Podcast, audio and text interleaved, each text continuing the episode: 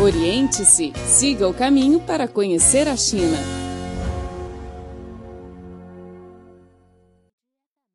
Olá, caro ouvinte, seja bem-vindo ao programa Oriente-se. Sou Carlos Shi e falo aqui no estúdio de Pequim. Desde o lançamento do primeiro satélite artificial em 1957, os seres humanos enviaram sucessivamente ao espaço milhares de naves espaciais durante mais de 60 anos. Estes veículos encarregados da missão de exploração espacial trazem grandes benefícios à vida humana. No entanto, as atividades espaciais dos seres humanos produziram um monte de detritos que voam ao redor da Terra, poluindo o ambiente espacial e constituindo uma ameaça para as naves espaciais que operam em órbita e as pessoas que vivem no planeta. Então, o que são os detritos espaciais? Quais ameaças eles trazem? E como os seres humanos podem evitar os riscos causados por eles? Ouça a seguir a nossa reportagem. Oriente-se o programa que conecta você a um país milenar. Sociedade, vida, diferentes pontos de vista. Tudo para você descobrir a fascinante China e sentir os seus aromas. Oriente-se. Detritos espaciais são objetos criados pelos seres humanos e que se encontram em órbita ao redor da Terra, mas que não desempenham mais nenhuma função útil, como, por exemplo, as diversas partes e dejetos de naves espaciais deixados para trás após seu lançamento tanto podem ser peças pequenas, como ferramentas e luvas, ou ainda estágios de foguetes e satélites desativados. O vice-diretor do Departamento de Assuntos Gerais do Centro de Supervisão de Detritos Espaciais da Administração Nacional do Espaço da China, Yu Youcheng, disse. 就是从这个最早的就是五七年，啊，一五七年刚开始有这个航天活动的时候。 As atividades espaciais da humanidade iniciaram-se em 1957. Após o lançamento, as naves espaciais produzem detritos. Agora podemos listar os detritos com diâmetro acima de 10 centímetros para uma administração e, segundo os cálculos, estão em órbita no espaço cerca de 20 mil detritos. As estatísticas mostram que hoje os detritos espaciais ultrapassam a marca de 100 milhões. Além disso, os pedaços relativamente maiores são muito mais do que as aeronaves que navegam na órbita. Segundo dados, as aeronaves que operam em órbita atualmente representam apenas 5% dos objetos já alistados no espaço, ou seja, mil naves espaciais devem navegar entre 18 mil detritos. E não se deve subestimar a força destrutiva desses detritos A vice-diretora do Centro de Supervisão de Detritos Espaciais da Administração Nacional do Espaço da China, Liu Jin, alertou que os detritos espaciais são uma ameaça não apenas para as naves espaciais, mas também para pessoas e bens na superfície terrestre. 那么空间碎片对这个航天器的危害，主要就还是撞击危害，因为它这个速度。 A ameaça para as naves espaciais é uma possível colisão com estes detritos, que voam em órbita a uma velocidade de 7,9 km por segundo. Uma colisão desse tipo tem grande energia cinética. Um detrito com diâmetro de 1 centímetro colidindo com uma nave espacial é o equivalente a um carro a 50 ou 60 km por hora batendo nela, causando um dano fatal à espaçonave. Por outro lado, quando naves desativadas caem na Terra, parte de seus componentes não conseguem se queimar completamente por causa do grande tamanho, por isso podem atingir pessoas, residências, instalações, entre outros. Para minimizar as já referidas ameaças, o Centro de Supervisão de Detritos Espaciais da Administração Nacional do Espaço da China monitora 24 horas por dia mais de 100 satélites do país, analisando todo o tempo os dados relativos. Se descobrir riscos potenciais, o centro vai emitir alerta aos departamentos envolvidos com antecedência de três dias. O vice-diretor do Departamento de Assuntos Gerais do Centro de Supervisão de Detritos Espaciais, Yu Youcheng, explicou. 中心的话是对我们国家就是目前在用的 o centro monitora os mais de 100 satélites do país que estão em operação e calcula os riscos de colisão entre estes satélites e os detritos espaciais.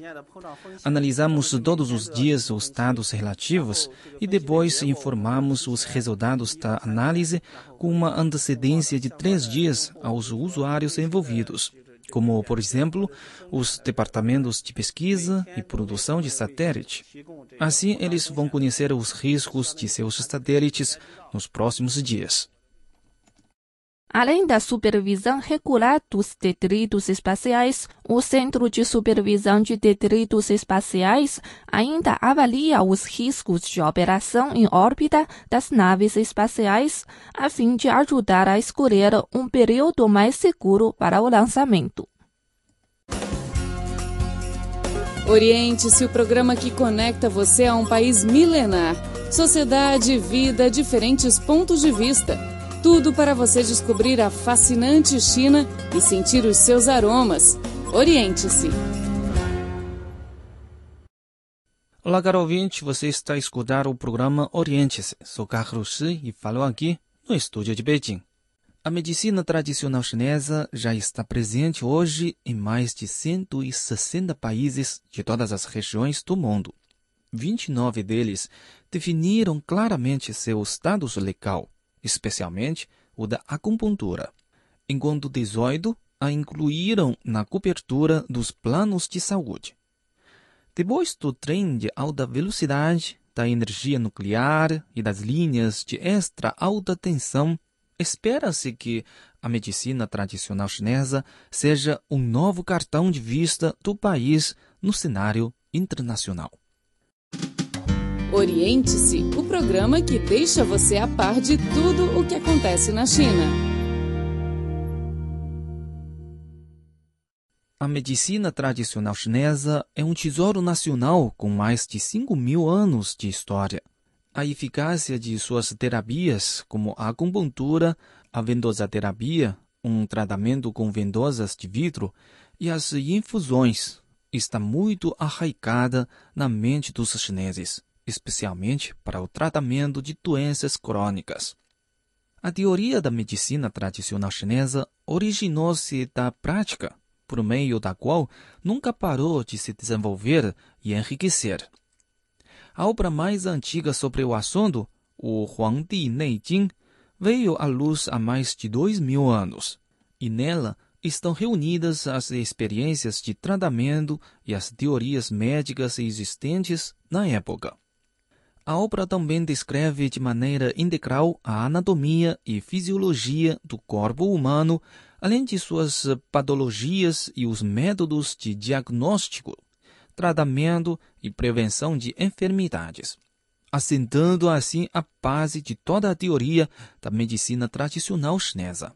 A medicina tradicional é um legado da milenar sabedoria da China e não só pode tratar enfermidades crônicas, mas também nos aconselha um modo de vida mais saudável.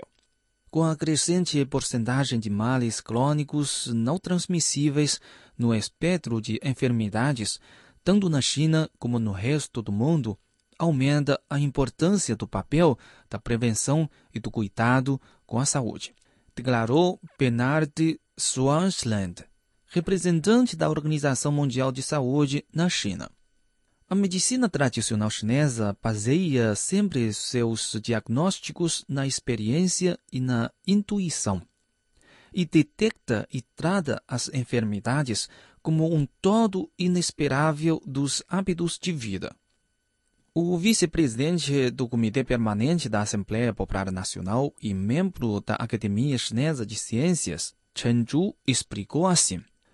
Um médico ocidental considera primeiro se está diante de uma enfermidade funcional ou orgânica.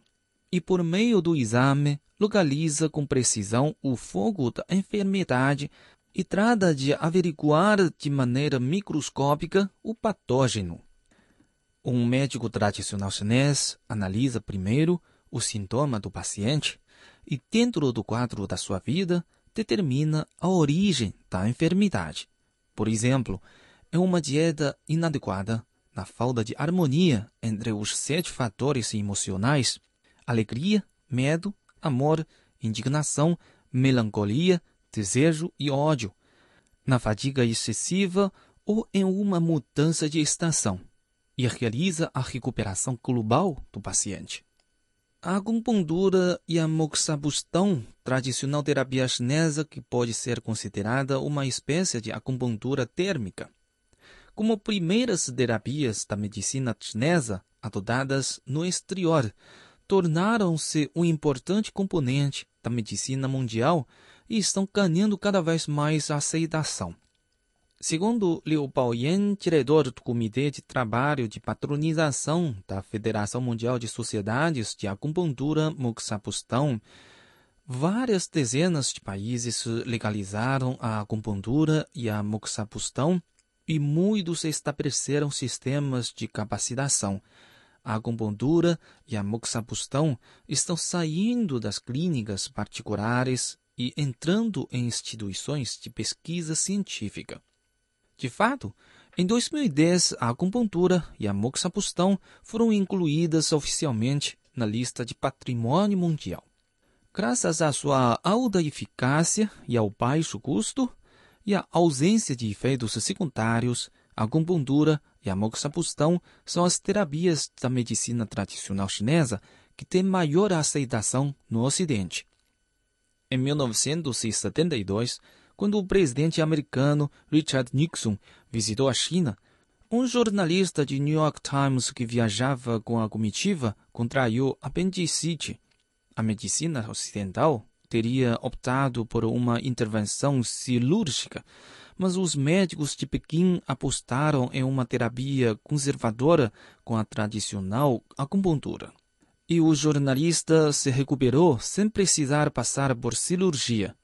Ao voltar aos Estados Unidos, publicou uma longa reportagem no New York Times sobre a acupuntura chinesa, o que despertou o interesse do público e desencadeou rapidamente uma febre pela acupuntura.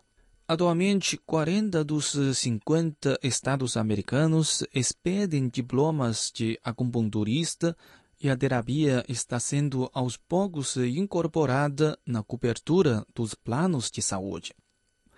Há centenas de institutos de acupuntura que ministram cursos de capacitação de três ou quatro anos, homologados para conceder a licenciatura ou mestrado.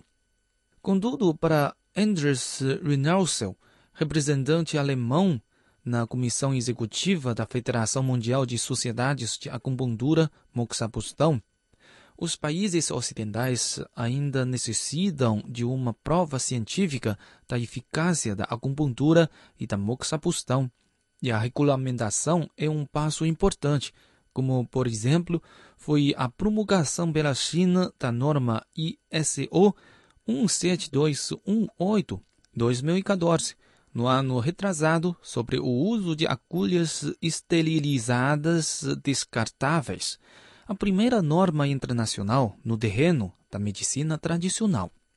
Para os países ocidentais, as normas recém-estabelecidas são uma garantia básica e promoverão a aplicação da legislação, o que irá supor mais desenvolvimento da acupuntura. Sem garantias jurídicas, é difícil tomar posição em uma indústria médica de concorrência tão intensa, acrescentou Rinalsel.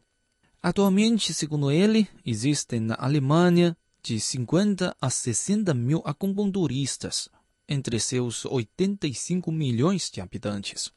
Algumas enfermidades, como dor nas costas e transtornos ginecológicos, já podem ser tratadas por acupuntura no sistema público de saúde.